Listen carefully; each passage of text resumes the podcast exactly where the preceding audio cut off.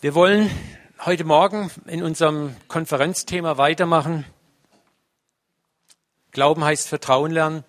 Und ich möchte heute Morgen mit euch über ein Thema ein bisschen nachdenken sprechen. Das heißt Misstrauen und Furcht. Die Feinde des Vertrauens. Misstrauen und Furcht sind die beiden großen Feinde des Vertrauens.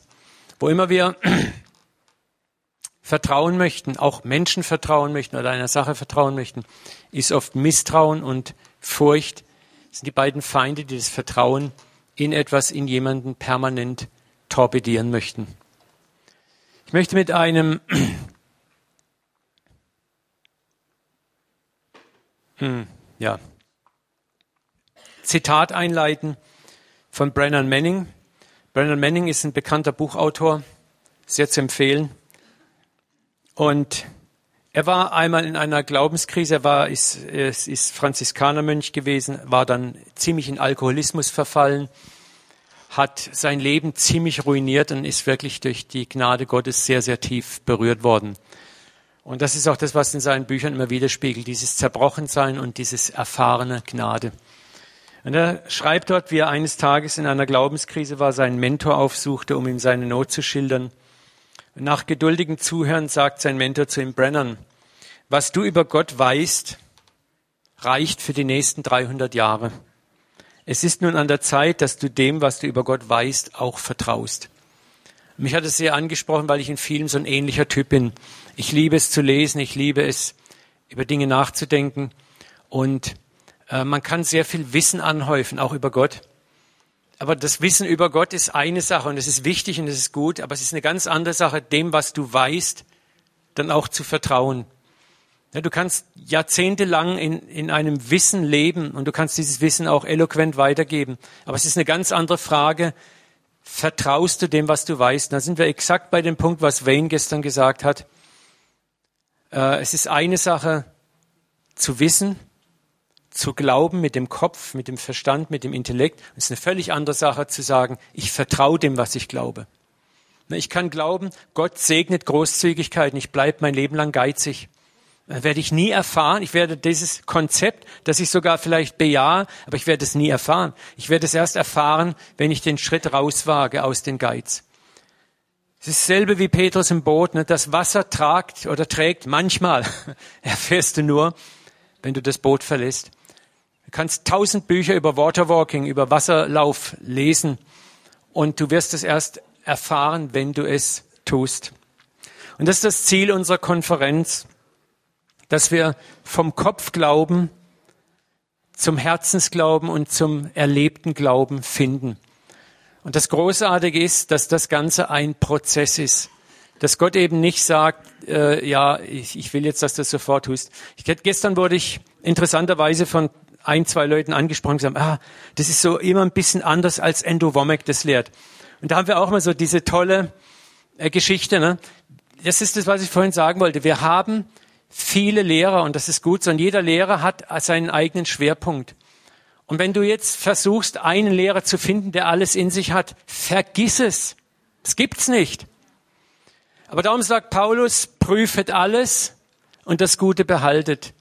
Gott hat erlaubt, dass verschiedene Lehrer auch in unserer Zeit heute verschiedene Segmente von Wahrheiten brillant rüberbringen können und anderes, da sind sie die größten Stümper. Ich weiß, dass ich für verschiedene Dinge wirklich Gaben von Gott geschenkt bekomme, aber ich weiß, dass ich in anderen Dingen der Stümper bin. Da, da kann ich dir nicht wirklich helfen. Und wenn du dich darauf fixierst, dann okay.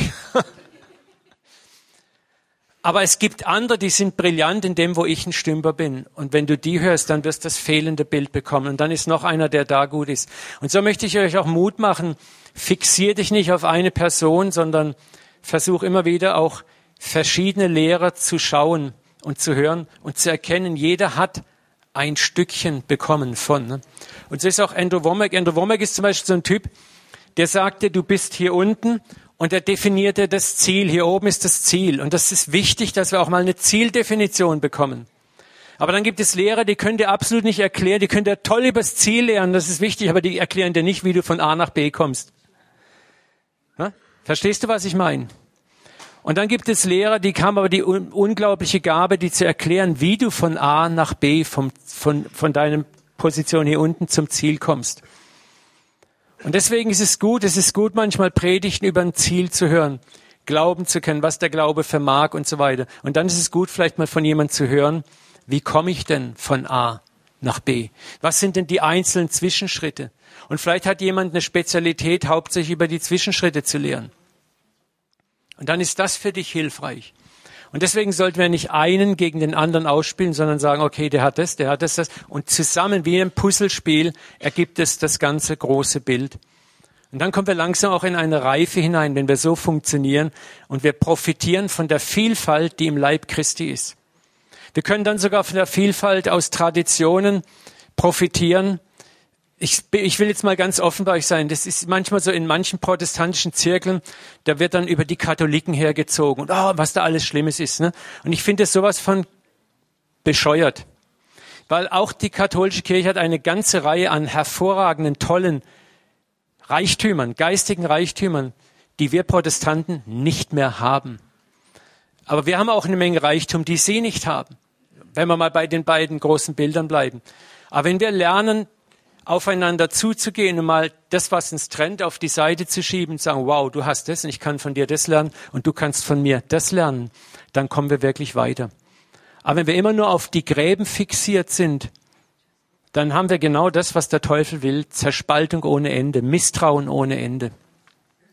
Und da möchte ich euch auch Mut machen in diesen Tagen. Wenn du was nicht verstehst, wenn ein Teaching irgendwie vielleicht dir quer liegt, vielleicht ist es für dich jetzt noch nicht dran dann nimm es und leg es auf die Ablage. Vielleicht kommt in einem Jahr der Moment, wo du sagst, jetzt kapiere ich, was er damals gemeint hat. Ne? Und das ist wichtig, dass wir sagen, okay, ich muss es jetzt nicht prozessieren, ich kann es auf die Seite legen. Aber vielleicht sind dann zwei Dinge da, die sind super gut für dich und die nehmen mit. Und vielleicht ist auch manches, wo du denkst, wow, das, das kann ich überhaupt nicht so sehen. Und vielleicht kommt Wayne in einem Jahr zu dem Schluss auch, wo er sagt, oh Mensch, da habe ich mich irgendwie geirrt. Ist mir auch schon passiert. Wo ich sagen kann, okay, da war ich falsch. Was soll's? Aber du hast für dich auch gelernt, okay, da habe ich auch den Mut gehabt zu sagen, hm, das ist nicht so meins. Aber da ist trotzdem vielleicht was dabei, was gut ist. Und deswegen auch in diesen Tagen prüfet alles, aber das Gute behaltet. Erlaub nicht, dass der Teufel dich festnagelt an Dingen, die du noch nicht verstehst oder die dir irgendwie krumm liegen, sondern sag, okay, das lege ich auf die Seite, das muss ich nicht an mich ranlassen. Aber was ist gut? Was ist gut? Und das nehme ich. Wir wollen heute Morgen, wie gesagt, ein bisschen darüber nachdenken, was sind die Hauptfeinde des Vertrauens, des kindlichen Vertrauens. Das ist Misstrauen und vor allen Dingen Furcht. Und ich möchte auch da aus einem Buch zitieren von Graham Cook. Ist auch einer meiner Lieblingsautoren. Das Buch heißt Living Independency and Wonder. Das kannst du auch als E-Book bei Amazon runterladen. Und da ist ein Vorwort drin. Das Vorwort begleitet mich schon jetzt seit sechs Jahren. Das lese ich wieder und wieder, weil es einfach ist so eine Art fast Manifest für mich geworden. Und da heißt es, um auf den Höhenwegen des Vertrauens mit Gott zu laufen, müssen wir unsere Furcht überwinden. Um Gott zu vertrauen, musst du Furcht überwinden. Das ist so wichtig. Das, was uns am meisten blockiert, Gott zu vertrauen, ist nämlich Furcht. Furcht kann aber nur überwunden werden in der Wüste, Lebenswüsten, im Schmelztiegel von Angriffen, wo du innerlich angegriffen wirst, wo du strugglest, wo du kämpfst, in Schwachheit, wo du dich total inkompatibel, incapable, in, äh, ich spreche manchmal mehr Englisch als Deutsch, wo du, wo du dich unfähig fühlst, wo du an deine Grenzen kommst, wo du schwach bist in inneren Kämpfen, an dem Ort, wo nur Gott dich bewahren kann. Und das ist interessant, wir überwinden Furcht eben nicht, wenn wir 20 Bücher über Furcht gelesen haben, sondern indem uns Gott direkt in die Furcht hinein katapultiert, in die Situation. Und wir dort erfahren, dass er uns hilft. Nur sein Trost wirkt dort. Alles andere fällt über uns ab. Wisst ihr, was ich oft erlebt habe, wenn ich in bestimmten Situationen war? Da war mein erster Reflex. Nach wem kann ich greifen? Wer kann mir jetzt helfen? Wer ist ein toller Seelsorger? Wen könnte ich jetzt aufsuchen? Bei wem könnte ich mich jetzt ausheulen? Ich bin nicht gegen Seelsorge, bin auch nicht gegen, äh, dass man mal mit jemandem spricht. Aber wir müssen manchmal aufpassen, da sind manchmal Momente, wo Gott sagt, und wo er dich auch isoliert, wo du plötzlich nie, alle Türen gehen zu. Und das ist auch oft der Moment, wo Gott sagt, ich will, dass du jetzt mit mir alleine bist. Ich will, dass du lernst, dass ich es bin und nur ich alleine bin, der dir hier helfen kann und nicht Menschen.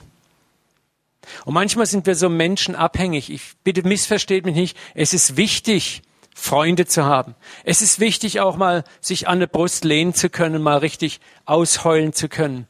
Aber da ist eine ganz feine Grenze, die wir ganz schnell überschreiten, wo das unser Dauerzustand wird und wo wir von Mensch zu Mensch zu Mensch wandern, um uns helfen zu lassen. Und wir lernen so nicht, dass es eigentlich der Vater ist, der uns helfen will.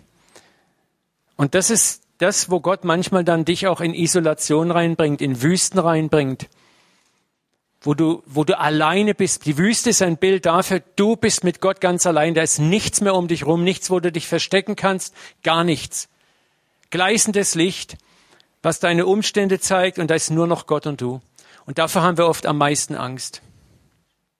Aber es ist der Ort, an dem Gott dir begegnen möchte.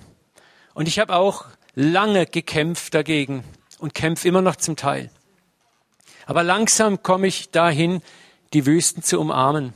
Langsam ist es mehr und mehr ein Reflex, wo ich eher sage, okay, wenn jetzt was passiert, ich suche jetzt nicht irgendjemand, sondern ich suche zuallererst dich. Und manchmal sagt der Papa auch ganz klar, pass auf, er führt dich mit Menschen zusammen, die dir einen Hinweis geben können und das und das.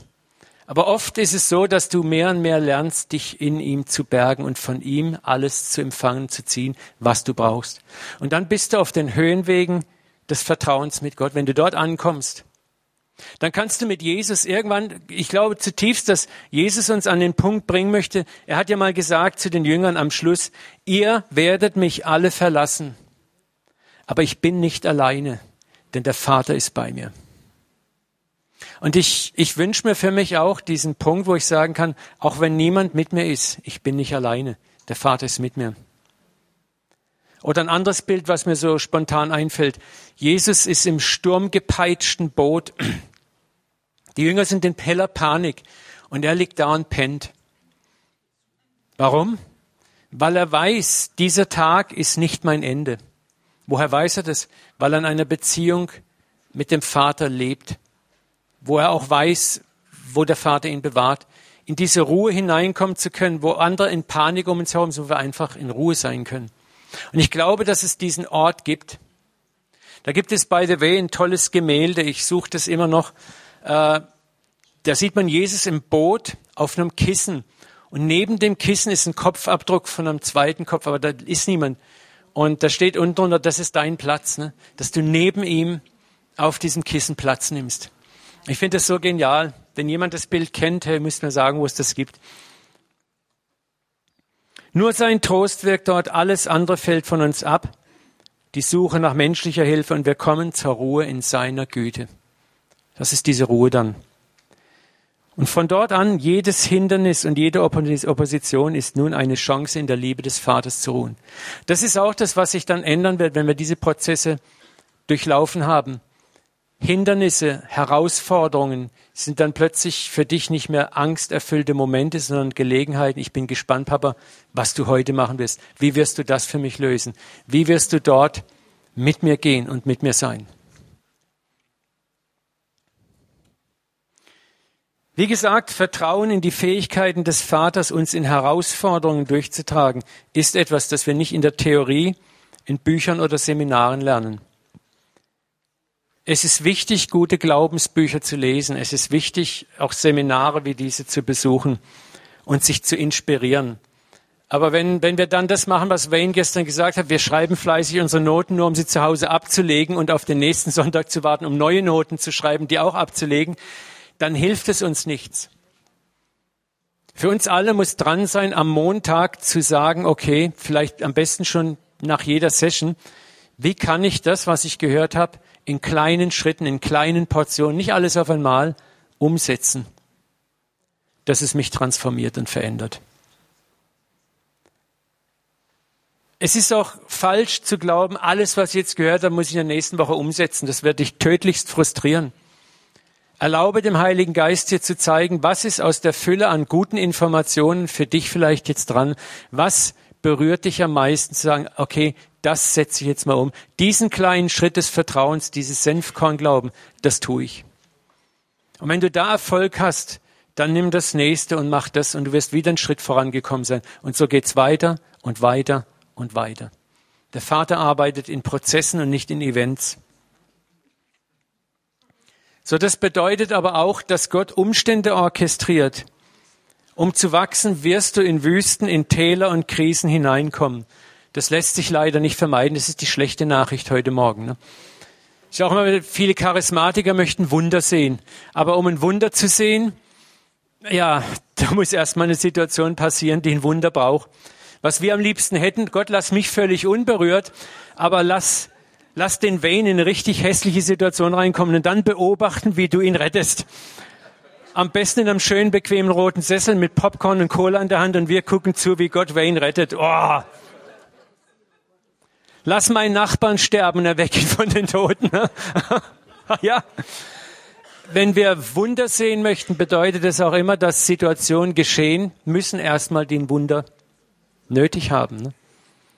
So auch wenn du eine massive Transformation in deinem Leben erleben möchtest, wird es das bedeuten, dass Gott dich zunächst mal auch in Situationen hineinbringt, wo diese Transformation nötig ist.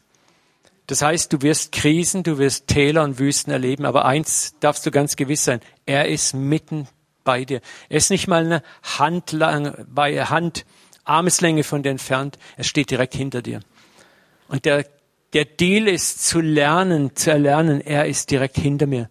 E egal wo ich bin. Ich muss ihn nur finden. Und auch das ist Teil des Prozesses, wo er uns beibringt, in den Krisen ihn immer schneller zu finden, ihn immer schneller zu finden. Und ich kann da auch aus einer gewissen Erfahrung reden. Ich bin jetzt 57 Jahre und ich habe insgesamt vier ganz tiefe wo für mich tiefe Lebenskrisen waren, erlebt, wo ich gemerkt habe, jedes Mal war es für mich, war die Zeit der Panik in der Krise kürzer. Weil ich aus jeder Krise Gott sei Dank etwas gelernt habe. Und es ist, geht schneller in der Krise, ihn zu finden. Aber so die ersten Krisen sind die schlimmsten Krisen. Ne? Da schlägst du wie wild um dich und boah, wo ist mein Glauben? Es ist alles finster, es ist alles schlimm, alles Gott ist meilenweit weg. Aber das ist auch normal. Und dann irgendwann merkst du, er ist da. Ruhe kehrt ein. Bei der nächsten Krise geht's schneller. Bei der dritten Krise noch schneller. Und so, wenn er dich durch Krise für Krise durchgetragen hat, ist es plötzlich ganz schnell diese Ruhe, die er schenken möchte, da. Und auch das lernen wir nur wo? In der Krise.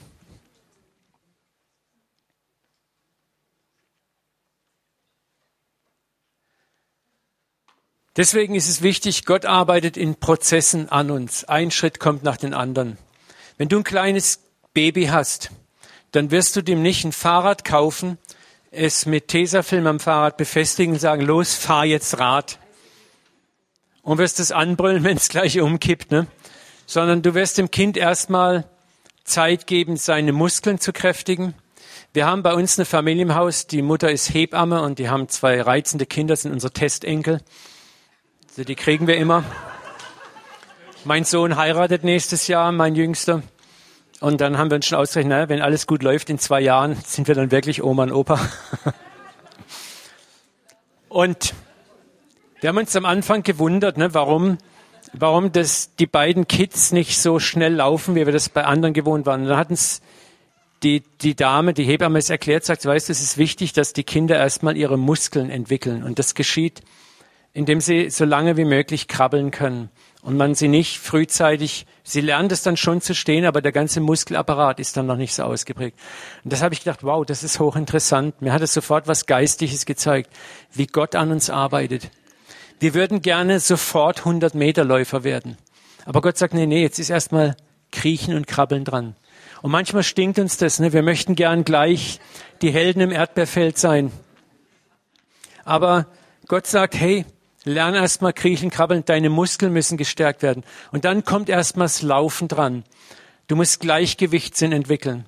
Und wenn das passiert ist, jetzt das eine Mädchen bei uns im Haus, die kleine, die Olina, die hat jetzt so ein Laufrädchen und da geht's jetzt schon los. Und dann kann man so schön beobachten, wie sie erst noch so stark sich und dann langsam kapieren sie, wie sie das Gleichgewicht halten und die Füßchen von der Erde nehmen, dann rollt das Rad schon und, und das ist einfach toll zu sehen Genau das ist es, wie Gott an uns arbeitet. Ich dir etwas, er hat Geduld mit dir, also darfst du auch Geduld mit dir selber haben. Und das ist so wichtig. Und das befreit uns so. Das ist diese wunderbare Geschichte in der Bibel mit dem Petrus. Ich mag die so. Petrus mag ich sowieso, er ist einer meiner Lieblingscharaktere. Großmäulig, immer vorne dran. Und rennt dann immer in seine eigenen Schwächen rein. Ne? In Matthäus 14, 28, da ist diese Situation, die Jünger sind im Boot, sind ohne Jesus losgefahren und plötzlich steht da eine Gestalt auf dem Wasser und sie erschrecken sich zutiefst. Ein Geist, ein Geist. Und dann erkennen sie, dass es der Herr ist. Und Petrus, das mag ich an ihm, ne, er ist, er ist immer der, der die Nase vorne dran hat, der, der immer, der war schon eigentlich genial, ne? der hat Mut gehabt. Sagt er, wenn du es bist, Herr, heiße mich zu dir auf dem Wasser kommen. Und Jesus sprach, komm. Petrus stieg aus dem Boot, wandelte auf dem Wasser, kam auf Jesus zu. Als er, Petrus, aber den starken Wind sah, fürchtete er sich. Und da er zu sinken anfing, schrie er und sprach, Herr, rette mich. Jesus streckte alsbald die Hand aus, ergriff ihn und sprach zu ihm, du Kleingläubiger, warum zweifelst du? Und wir sehen hier in dieser Geschichte wunderbar, es kann in uns durchaus ein erstes Maß an Vertrauen vorhanden sein, wo wir vertrauen. Petrus, war es die Idee von Jesus oder die Idee von Petrus, aufs Wasser zu gehen? Wem seine Idee war es denn? Petrus hat die Idee gehabt. Er hat gesagt, wow, das könnte ich doch mal ausprobieren. So, das heißt, er hat Glauben für das Übernatürliche gehabt. Das war eindeutig in ihm vorhanden. Und er, und Jesus, als er sagt, äh, heiße mich zu dir kommen, das gibt ihm Jesus nicht eine CD mit 45 Minuten Lektion, wie man richtig auf dem Wasser läuft, ne? sondern er sagt einfach nur, komm. Und das ist auch manchmal so, wenn wir im Glauben etwas wagen möchten, dann hoffen wir immer erstmal, dass vom Himmel so ein Lehrbuch runterfällt, wie wir das genau, besonders wir Deutschen, wie wir das genau machen. Ne? Aber Jesus sagt einfach, komm.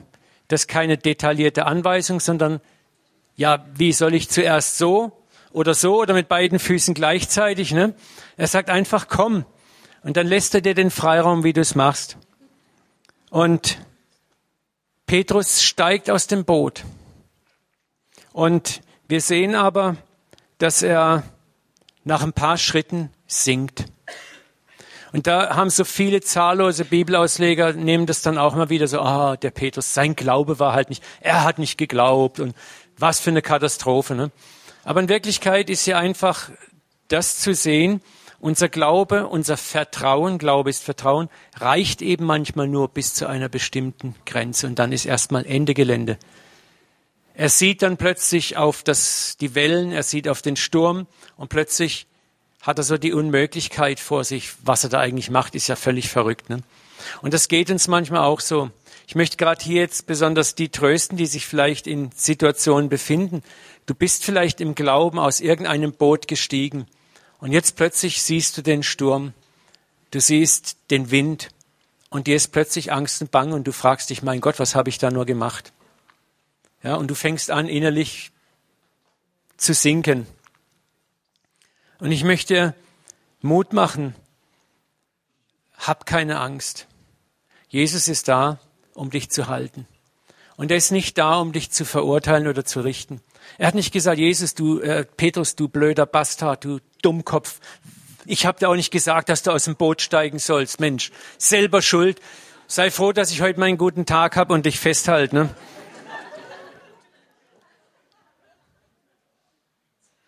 Wisst ihr, wenn wir in Glaubensprüfungen reinkommen, Vertrauensprüfungen, dann haben wir oft auch das Problem, dass wir mit der Vermessenheitsproblematik zu kämpfen haben.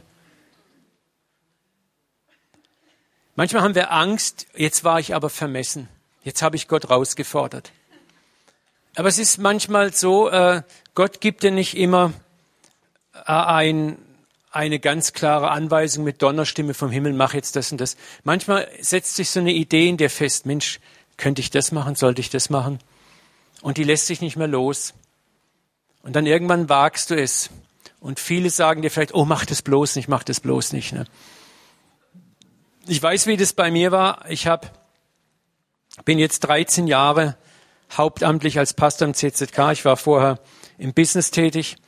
Ich war IT-Leiter in einem großen Versicherungskonzern. Und vor 13 Jahren hat Gott gesagt, so jetzt ist die Zeit, wo du das Boot verlässt und in den vollzeitigen Dienst gehst. Und damals war unsere Gemeinde noch nicht so groß. Ich habe zwei Kinder, ein Haus und einen Hund gehabt und habe sehr gut verdient, war auch unkündbar, habe also fast Beamtenstatus gehabt dort. Ne? Und dann überlegst du schon. Und ich habe neun Monate mit mir gekämpft, weil ich hatte neun Monate Kündigungsfrist. Ne? Und äh, das war wirklich ein Kampf. Es war ein Kampf, da habe ich manchmal schon nachts Blut und Wasser geschwitzt. Ne? Ich weiß noch genau, wie ich meine Kündigung abgegeben habe, aber ich dachte, jetzt habe ich mein Todesurteil unterschrieben. Ne?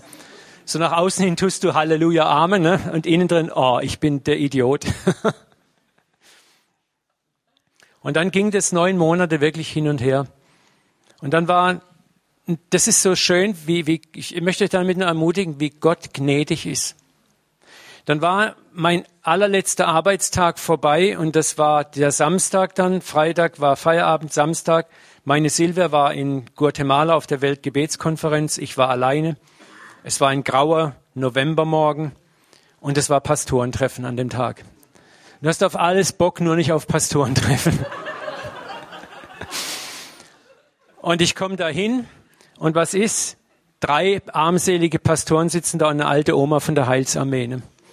Und ich habe gedacht, so ein Mist, dann wäre ich doch nur im Bett geblieben. Ne? Hätte meine Selbstmitleidsparty zu Ende gefeiert. Weil ich habe schon gedacht, oh weh, am Montag geht's los. Und dann waren so die Gedanken, wer weiß, in einem Monat sitzt du vielleicht schon auf der Kaiserstraße und bettelst. Ne? Und da kommt sollte jeder so erzählen, was für Prozessen er gerade ist. Und das war jetzt auch so, oh, das ist die Chance, jetzt kann ich mal losheulen. Ne? Und Gott sagt, halt's Maul, Paul. Ne? Erzähl einfach nur, was ihr als Gemeinde macht und dass du jetzt Vollzeiter bist. Mehr darfst du nicht sagen. Und ich habe auch nicht mehr gesagt. Nach dem Meeting kommt diese alte Dame auf mich zu und sagt, sie, das hat mich total beeindruckt, was Sie da machen. Und ich muss zuvor schicken, Gott hat mir vorher gesagt, Uwe, ich habe Quellen, weil ich habe immer durchgerechnet, du hast dann 80 Gemeindemitglieder, dann rechnest du durch, wer gibt treu seinen Zehnten, wer ist ein großzügiger Geber, wer hat Ausdauer, wer wird dranbleiben, wird es auch noch in einem Jahr alle dran sein. Ne? Und, und Gott sagt, hör auf mit dem Scheiß. Entschuldigung, aber das ist so. Ne? Äh, hör auf zu rechnen. Und ich habe Quellen, von denen du keine Ahnung hast. Und dann sagt diese Omi, Wissen Sie was? Das hat mich so beeindruckt, was Sie in Ihrer Gemeinde machen. Ich möchte Ihnen gerne mein Sparbuch überschreiben. Die Heilsarmee wollt's nicht. Was hat Uwe Dahlke gedacht? Naja, wenn die Heilsarmee es nicht will, dann können da höchstens 3,50 Euro drauf sein. Mitleid. Okay, ich bin ja auch Christ, will auch Mitleid haben. Ne? Nein, nein, also das brauchen wir nicht. Das, behalten Sie es mal für sich selber. Ne? So, oh. Und sie hat aber nicht locker gelassen. Und da gab ich ihr die Kontonummer. Und vier Tage später ruft mich mein Schatzmeister an und sagt, sag mal, kennst du eine Frau so und so? Ich sag mir jetzt gar nichts der Name. Stell dir vor, die hat 15.500 Euro überwiesen. Und ich war erstmal geschockt und dann war, ah, Heilsarmee. Das war so krass, ne? Und in dem Moment kommt die Donnerstimme in Liebe natürlich vom Himmel runter und sagt, habe ich dir nicht gesagt, ich habe Quellen, von denen du keine Ahnung hast. Hör auf zu rechnen. Und das ist das, wo wir im Glauben das Boot verlassen. Wird er immer kommen, auch da, wenn dich dein Glaube dann verlässt, wenn du vor der eigenen Courage plötzlich Angst kriegst, wird er dich packen und dich festhalten. Und als Jesus zu Petrus sagt, hey, Warum hast du gezweifelt? War das nicht dieses, du Idiot, warum hast du gezweifelt?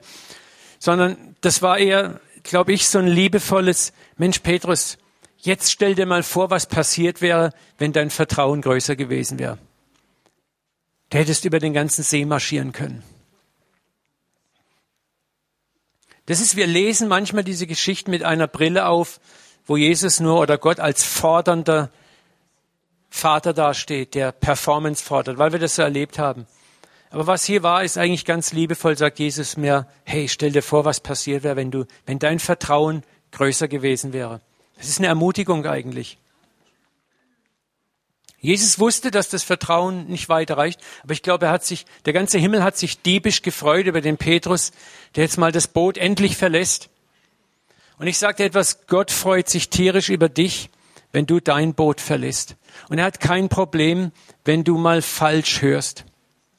Wir hatten 2003 hatten wir eine, eine große Konferenz organisiert und wir haben keine Halle gekriegt, mussten dann eine Halle mieten die uns 22.000 Euro Miete alleine gekostet hat.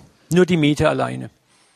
Und dann überlegst du natürlich als Leiter, okay, ist das, ist das überhaupt noch, ist doch Schwachsinn, ne? Wir hatten das Jahr zuvor fast 3000 Leute auf unserer Konferenz und hatten natürlich schon gewusst, was man einnehmen kann. Und, aber ich habe trotzdem Bammel gehabt.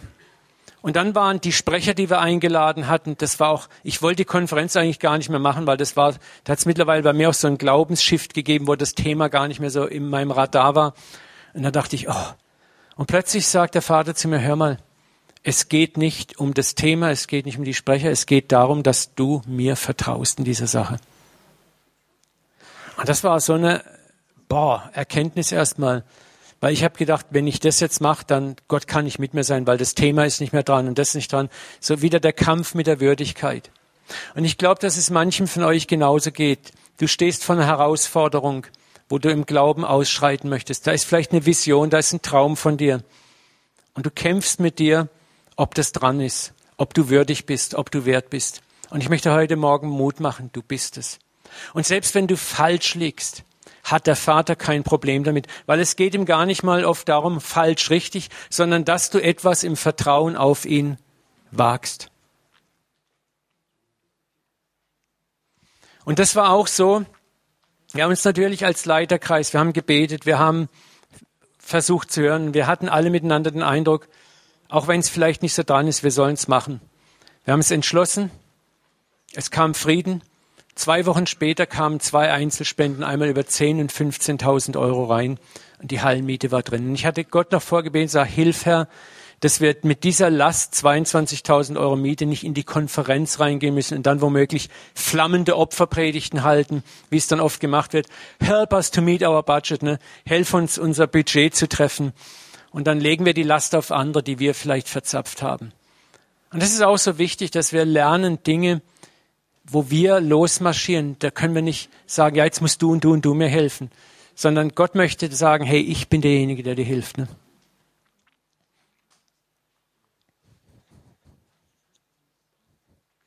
Der Vater ist in Kontrolle, wenn wir dabei sind, ihm Vertrauen zu lernen. Er lässt dich nicht bei dem Versuch, Vertrauen zu lernen, Schiffbruch erleiden. Er steht da, hier, und er packt dich, wenn du am Abnibbeln bist, am Ablubbern bist. Er packt zu. Er packt zu. Wie sollen wir denn, wie sollen wir denn bitte schön auch Vertrauen lernen, wenn jeder Versuch, Vertrauen zu lernen, im Fiasko endet, endet und darin, dass Gott uns jedes Mal abstraft und sagt, das habe ich dich nicht geheißen, das habe ich dich nicht geheißen, hier hast du eigenmächtig gehandelt. Ne? Gott hat schon Gelegenheiten. Manchmal gibt es auch eine gewisse, Eig ich habe auch Leute erlebt, die in totalem Eigensinn ich glaube und ich mache jetzt. Und wo Gott sehr deutlich gesprochen hat, nein, tu es nicht. Und dann sind sie auch gegen eine Wand gerast. Ne? Also das muss man auch sagen. Äh, da ist auch die Wahrscheinlichkeit, ist auch mal gegeben, dass ich mich verrenne. Aber ich muss dir eins sagen, ich habe es immer erlebt, wenn ich ein Risiko eingegangen bin. Ich habe zum einen Freunde, die ich befrage. Ich habe den Heiligen Geist, den ich hören kann. Und da kommt immer so eine Art Übereinstimmung. Es kommt auch eine Art inneren Frieden, auch wenn der sehr unsicher ist. Aber ich habe Leute auch erlebt, die in eiskalter Arroganz gesagt haben, ich mache es jetzt so und so und sind gestrandet. Ne? Aber das ist, wenn du dann nachhakst, merkst du oft, sie haben sich weder mit Freunden besprochen, noch wirklich ehrlich Gott gesucht, noch in ihrem Herzen Beziehung gepflegt, sondern da war auch oft in ihrer ganzen Charakter oft eine gewisse Arroganz, eine gewisse Überheblichkeit da. Und das ist etwas, wo der Feind drauf wartet. Nicht Gott, sondern der Feind drauf wartet. Aber selbst da habe ich erlebt, dass Gott gnädig ist. Also die Leute hat nicht abschiffen lassen, sondern auch ihnen da in ihrer Not schließlich beigestanden ist. Und deswegen ist es so wichtig, dass wir auch in uns das richtige Gottes- und Vaterbild haben. Da werden wir morgen früh werde ich darüber reden, das Wesen des Vaters. Der Widersacher liebt es, dass wir ein verzerrtes Gottesbild haben. Das Bild eines ungeduldigen, leistungsorientierten, harten Vaters, der Fehler nicht nachsieht oder wenn der höchstens siebenmal zulässt. Aber dann gibt's richtig Dresche. Und oft benutzt der Widersacher auch unsere eigenen Elternbilder aus der Kindheit, die vielleicht verdreht waren. Ich hatte gestern ein tolles Gespräch mit jemandem, der hier auf der Konferenz auch war, da sitzt du ja genau, wo wir über das Thema Vaterbilder gesprochen haben. Das ist so ein bisschen sein Arbeitsbereich als Seelsorger. Wie sehr unsere Nation auch unter zerstörten Vaterbildern leidet. Ne? Gerade wir Deutschen haben einen, einen Riesenverlust an Vätern erlitten durch beide Weltkriege, wo ganze Vätergenerationen ausgelöscht wurden, durch das wilhelminische Vaterbild, das geprägt wurde, wo die Väter sehr distanziert, sehr weit weg waren, eigentlich diese Liebesbeziehung nie da war, wo es nur um Recht und Ordnung ging, richtig falsch. Und da leiden wir sehr drunter. Und das ist auch etwas, wo es so wichtig ist, auch in unseren Gemeinden, Kirchen, dass wir das korrekte, richtige Vaterbild kriegen. Ja. Und deswegen sind auch Vaterkonferenzen, Vaterherzkonferenzen, die im Moment verstärkt immer mehr hochkommen. Ich begrüße das so sehr, weil wir, wir müssen das korrekte Vaterbild kriegen. So, wir müssen Risiken wagen, um fallen zu lernen. Ja? Da war, ach, das war übrigens die Halle hier, ne, wo wir mieten mussten. Hier, das wollte ich sagen. Ne? Wir müssen Risiken wagen und manchmal auch fallen, um zu lernen. Ohne Fehler lernen wir nichts und treten auf der Stelle. Wenn du keinen Fehler machen darfst, du dir selber Fehler nicht erlaubst, dein Gottesbild der Fehler nicht erlaubt, wirst du nie etwas lernen. Du bist dann so ein langweiliger Typ, der in ausgelatschten alten Pfaden rumtrampelt, in denen schon Generationen vor dir im Kreis gelaufen sind. Neues zu erobern heißt auch Fehler zu machen. Mit Gott voranzugehen heißt Fehler machen. Du wirst niemals Neues erobern, wenn du nicht Fehler machst. Nie. Fehler gehören dazu, Fehler gehören zu unserer menschlichen Natur. Und wir müssen lernen, dass Gott uns Fehler zugesteht auf dem Weg, ihm zu vertrauen. Und dasselbe müssen wir auch mit unserem Gegenüber auf der menschlichen Ebene. Du musst deinem Gegenüber auch erlauben, Fehler machen zu dürfen. Wir müssen unseren Kindern erlauben, Fehler machen zu dürfen, damit sie die Persönlichkeiten werden, die wir sehen möchten. Und das müssen wir uns auch uns selber eingestehen. Manchmal sind wir mit uns selber so ungnädig, so hart. Ich weiß, wovon ich rede.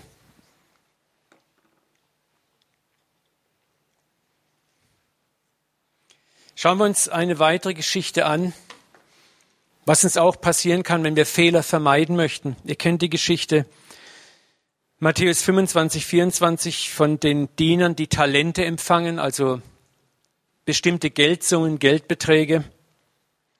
Da trat auch, dann kommt der Herr zurück und fordert Rechenschaft von seinen Dienern. Da trat auch der hinzu, der das eine Talent empfangen hat und sprach, Herr, ich wusste, dass du ein harter Mann bist. Du erntest, wo du nicht gesät hast und sammelst, wo du nicht ausgestreut hast. Ich fürchtete mich, ging hin und verbarg dein Talent in der Erde. Siehe, da hast du das, deine. Was hat dieser Mann gemacht? A, hat er ein wahrscheinlich völlig falsches Bild von seinem Herrn. Und das ist ja ein Bild von uns und Gott. Dieses Gleichnis geht ja darum, es ist ja eigentlich die Frage, was für ein Gottesbild hast du und wozu motiviert dich dein Gottesbild? Ja? Da waren ja auch zwei andere Diener. Was haben sie gemacht? Die haben wie verrückt mit dem Geld gezockt und gedealt. Also, ich mache jetzt mal ein bisschen Spaß, ne? Und die haben es vermehrt. Da war ein Risiko mit verbunden. Die hätten ja auch mit ihrem Handel daneben liegen können. Amen. Aber warum haben sie es sich getraut? Wenn doch angeblich der Herr hart war, unbarmherzig, überall Geschäfte macht, wo man gar keine machen kann.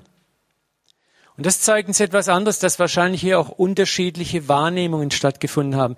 Ich glaube, dass die zwei ersten Diener eine ganz andere Wahrnehmung von ihrem Herrn hatten.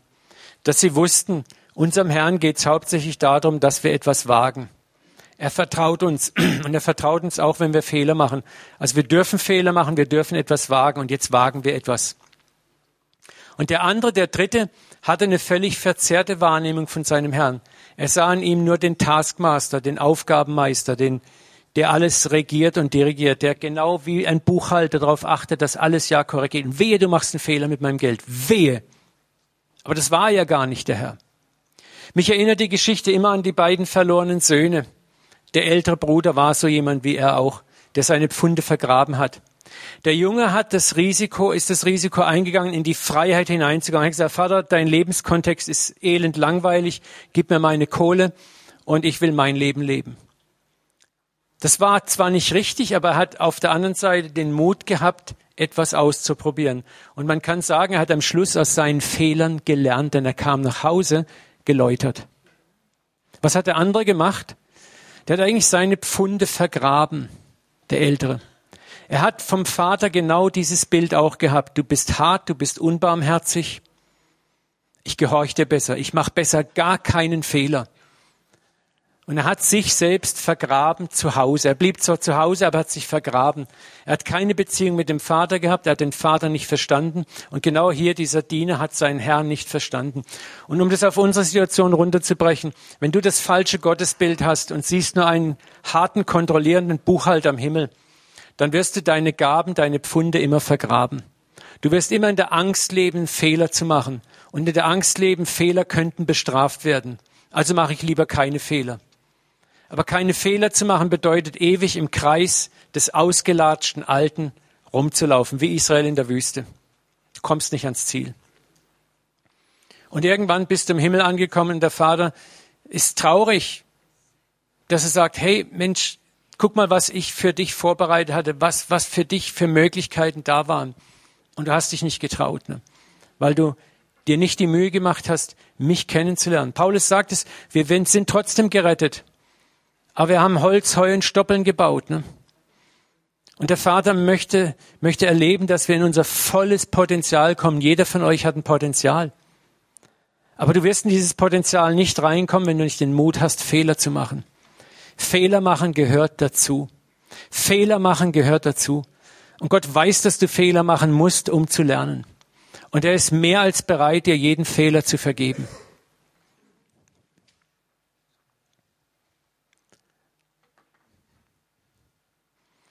Was wir lernen können, Angst und Misstrauen in das Wesen Gottes, dass er uns hilft, wo wir versagen. Wenn wir Angst und Misstrauen in sein Wesen haben, dann hindert uns das, überhaupt etwas zu wagen. Wenn du Angst vor Gott hast, vor seinem Wesen, dann hindert dich diese Angst überhaupt etwas zu wagen. Und deswegen ist so wichtig, dass wir Angst und Misstrauen hinter uns lassen. Furcht bremst uns aus. Furcht nimmt nie neue Gebiete ein. Furcht treibt uns immer weiter rückwärts. Weißt du, das Grausame an Furcht ist, du machst einen Schritt zurück und die Furcht sagt nicht, okay, so ist prima. Sie steht dann wieder vor dir und macht dir erneut Angst. Du gehst noch einen Schritt zurück. Sie bleibt dann nicht da stehen, sie kommt noch näher und treibt dich noch zurück. Am Schluss hast du keinen Raum mehr, dich zu bewegen. Du bist, das, daher kommt dieser Spruch, ich bin gelähmt wie vor Furcht oder vor Furcht wie gelähmt. Nochmals, auf dem Wasser vertrauenden Glaubens zu laufen, lernen wir nicht im Boot menschlicher Sicherheit. Auf dem Wasser vertrauenden Glaubens zu laufen, lernst du nicht im Boot menschlicher Sicherheit. Du wirst nie in deinen Sicherheiten Vertrauen lernen. Du musst irgendwann raussteigen. Und das Großartige ist, wenn wir wissen, da ist ein Vater, egal wie blöd wir uns beim Raussteigen anstellen, der sich freut, dass wir überhaupt raussteigen.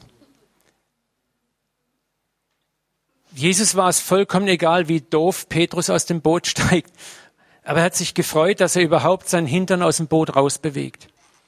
Und er hat ihn auch nicht fertig gemacht, dass er nach drei, vier, fünf Schritten abnippelt, sondern hat ihn eigentlich ermutigt und gesagt, boah, guck mal, wenn du vertrauen kannst, wenn du das mal lernst, dann kannst du über den ganzen See marschieren.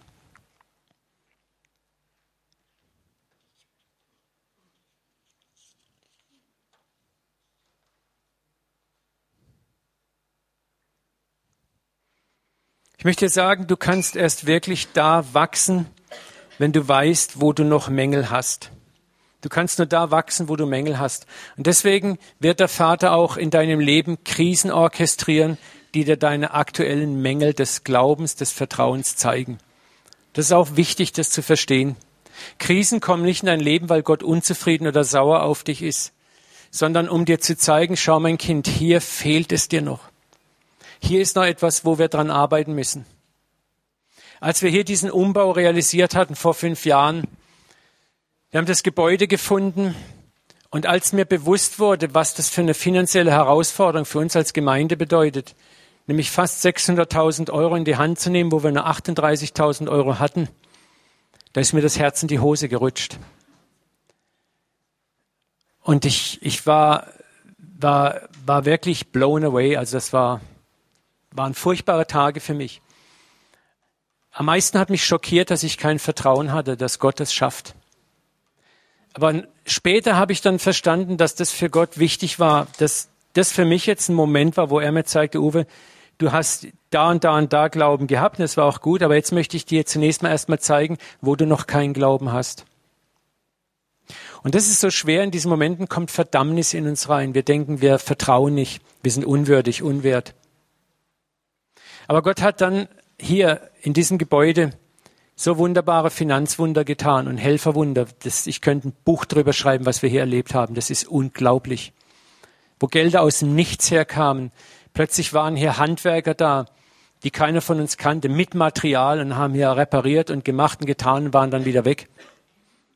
Wir haben, wir haben so viel geniale Sachen erlebt. Der Vermieter hat allein 150.000 Euro selber in die Hand genommen, einfach weil er so begeistert war, wie engagiert wir hier arbeiten.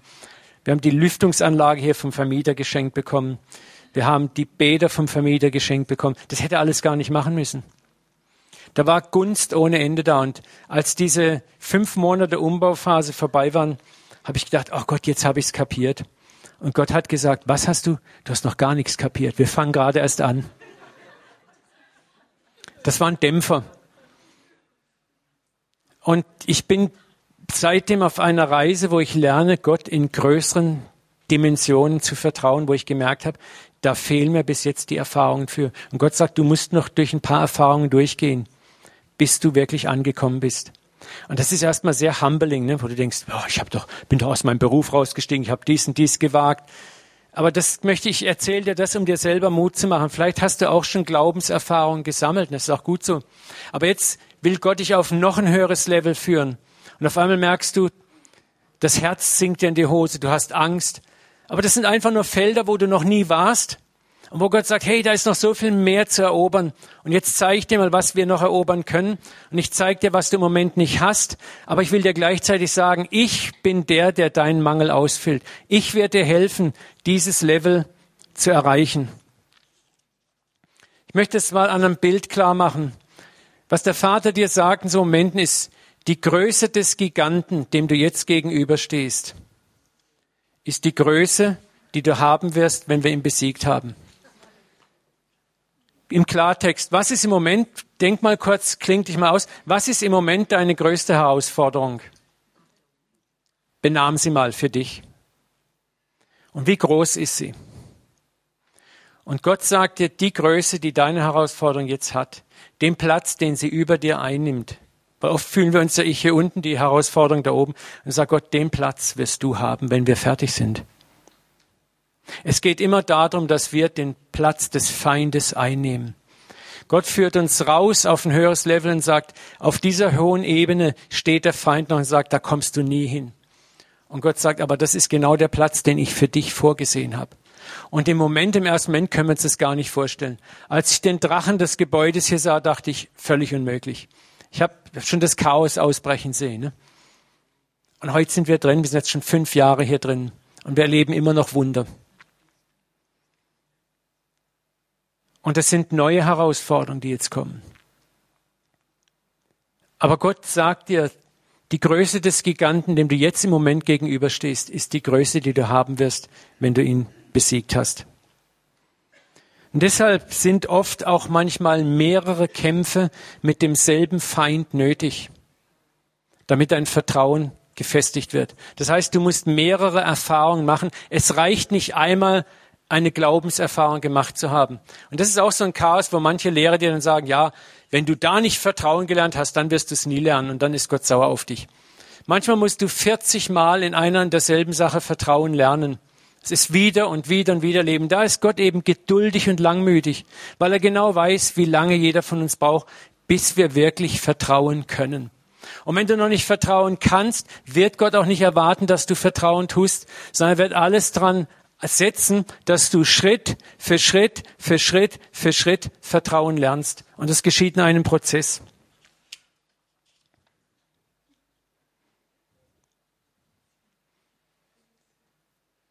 deshalb möchte ich abschließen heute Morgen mit Epheser 4,13, Lukas 4, äh 10, 19.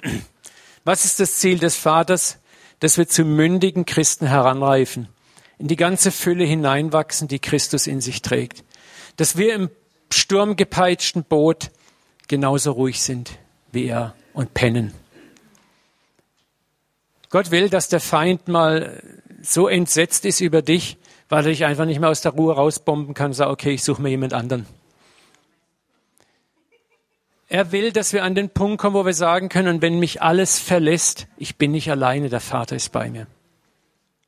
Wayne hat es gestern so toll gelehrt. Ich möchte euch ermutigen, das anzuhören, dass auch Jesus nicht einfach auf die Erde kam und hatte das alles. Der Hebräerbrief sagt, er lernte diese Dinge auch in einem Prozess. Und wenn er es in einem Prozess gelernt hat, wer sind wir, dass wir glauben, es gibt Abkürzungen? Und das ist das Ziel, was Jesus sagt. Das ist nicht das, was wir jetzt haben, aber das ist das Ziel unten, wo wir hinkommen sollen. Ich habe euch Vollmacht verliehen auf Schlangen und Skorpione. Das sind die Umstände des Lebens, die widrigen Umstände. Jesus sagt, die Vollmacht habt ihr. Aber ihr müsst jetzt lernen, in einem Prozess auf sie zu treten. Ihr werdet erfahren, wieder und wieder und wieder, dass euch diese Umstände eben nichts schaden können, nicht beschädigen können. In dem Maße, wie dein Vertrauen mehr und mehr und mehr in einem Prozess wächst. Amen. Ich möchte noch mit uns beten. Vater, ich danke dir einfach jetzt für dieses Wort und ich bete, dass du uns jetzt einfach in der Gestalt ganz konkret segnest, Vater, dass wir die richtigen Worte, Dinge, die wir jetzt gehört haben, dass das zu unserem Herzen kommt. Ich möchte für alle beten, heute Morgen nochmal, die jetzt aktuell vielleicht in Vertrauensprüfungen stehen. Ich möchte für, für die von euch beten, die jetzt im Moment, wo du in Glaubensherausforderungen stehst, wo du weißt, da ist eine Stufe höher. Da ist etwas, was mich herausfordert. Und ich fühle mich im Moment nicht gewachsen. Dir geht es wie diesem Ritter, der diesem riesigen Drachen gegenübersteht. Aber Gott sagt, ich bin hinter dir. Ich bin neben dir. Ich bin um dich herum. Das sind vielleicht Schritte, die du gehen musst oder die du jetzt mit viel Zittern und Zagen gegangen bist und du hast Angst, einen Fehler gemacht zu haben. Und ich empfinde heute Morgen, dass der Vater gerade denen sagt, die vielleicht Angst haben, ich habe einen Fehler gemacht, dass er sagt, Jesus hat mal gesagt, wenn ein Kind zum Vater kommt und sagt, gib mir Brot, dann gibt der Vater ihm keinen Stein. Der Vater sieht dein Herz und er sieht mitten durch alle Unreife hindurch, auch durch Vermessenheit. Er weiß, was du tief in deinem Herzen wirklich möchtest, egal wie viel Unreife da im Moment noch drumherum gewickelt ist. Aber er freut sich an deinem Herzen.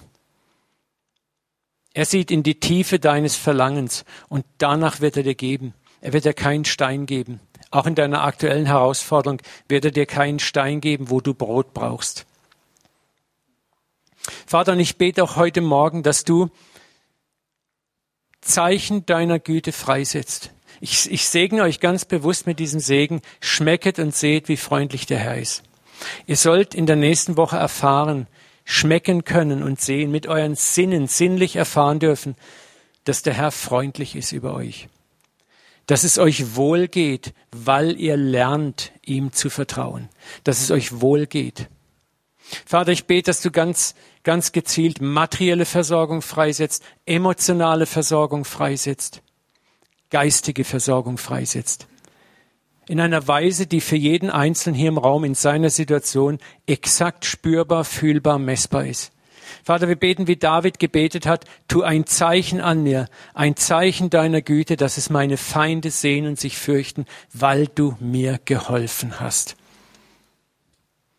Das sind so wunderbare Gebete. Gott möchte sich erfahrbar für dich machen, weil er weiß, nur die Erfahrung wird Vertrauen in dir festigen. Vater, und wir setzen das jetzt in Kraft.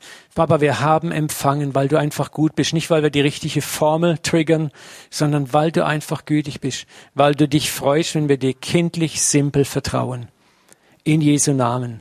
Segne uns jetzt, Vater, dass uns nichts gestohlen wird von dem, was wir gehört haben. Dass wir eine brillante Pause haben mit tollen Gesprächen, mit viel Genuss und Freude in Jesu Namen. Und bring uns heute Mittag um zwei gesund wieder hier zusammen. Amen. Amen. Amen.